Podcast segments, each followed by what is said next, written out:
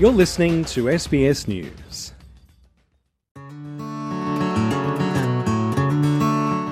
the world puts such a pressure on a young person to, to reach every bar in every area of their academics and life. But really, if you're good at one or two things, focus on them. Focus on those one or two things that you're passionate about. And if you pursue them in life, you will do well.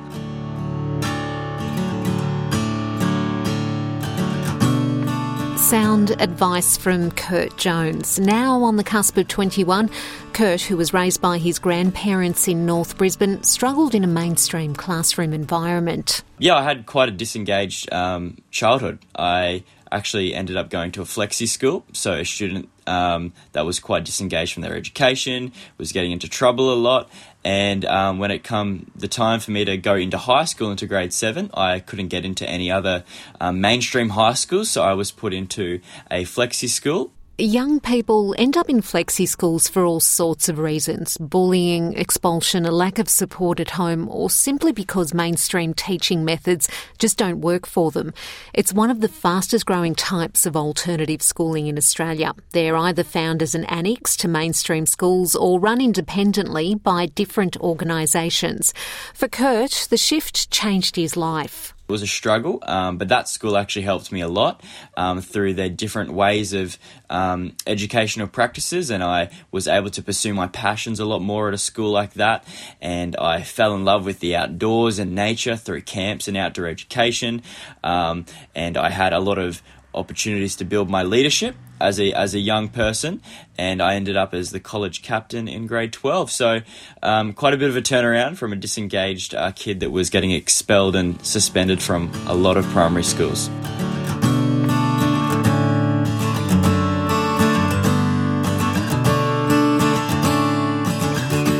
Year 11 also marked a turning point for Kurt. The school assignment morphed into what is now Coexist, a registered environmental charity. The assignment involved coming up with an idea for a small business. Kurt had to put together a business plan, a mission and vision statement, as well as a company structure and recruiting process. The inspiration behind the idea a school camp to the Mann River Nature Reserve. There's uh, sandstone rocky escarpments overlooking, um, you know, beautiful, beautiful. Uh, a big valley, and there's so much wildlife there, from bird life to reptiles, um, and you know it's it's just stunning. And that place really actually um, is where I fell in love with with nature, and I fell in love with the whole idea of wow, we can actually live alongside nature and how much it benefits our mental health and our thinking and our relationships with other people. Kurt never really expected a simple school assignment to take off the way that it has. I went to my teacher and said, "Hey." I love wildlife conservation. Would you mind if I did a non for profit uh, charity as my business assessment? And of course, she said yes. And, you know, it wasn't anything real um, out in the real world. It was literally just for paper.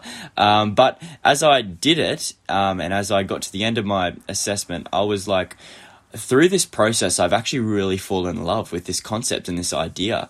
And I know that it could actually make a huge difference in the world.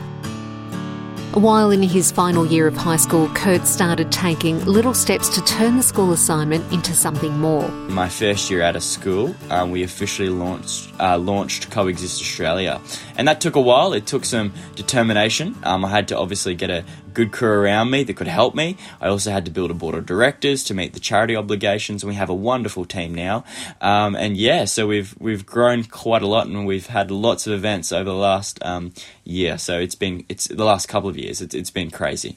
Coexist now has seven directors on its board, including an accountant, a school principal, the CEO of another wildlife organisation, and a director of philanthropy from another organisation. And it uses social media to recruit new members and share information. Here's Kurt on Instagram talking about crocodiles. It's really simple. This is our habitat, that is their habitat. That's not our water, that is their territory they know their territory and they know how to get a feed. Do not bloody go swimming in croc country. Kurt also has a day job as a videographer for a couple of different wildlife educators and influencers.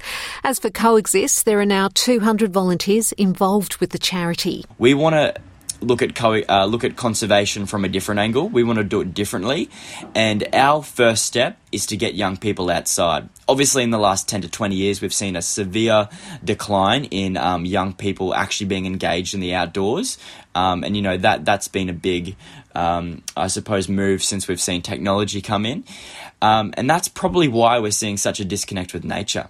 So, our first step is one recreation, um, and that's the the chance that we get young people outside engaging in activities such as hiking, canoeing, um, you know, snorkeling, all these outdoor activities. And then once they're in that space, they're actually learning about the environment, and then that then moves that young person into a, into a headspace of education.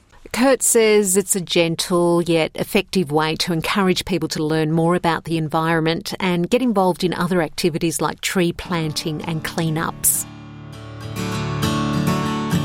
Coexist uses a collective model with branches around Australia and charges a small yearly membership fee, but anyone can participate for free. There are currently eight stable branches across the country, and any young person who wants to can start their own branch of Coexist those branches they are led by young people for young people so they all have a leader so a collective leader and then it streams down into a cleanups leader a, a tree planting leader um, and a recreation leader, and then some of our other bigger collectives have you know an operations leader and um, you know administration and those types of things. But the whole idea is that these collectives are a community for young people, where they can one um, find belonging and passion and be around like-minded young people the charity has recently scored its first ever corporate sponsor, a $10,000 grant from ecotourism provider River Today.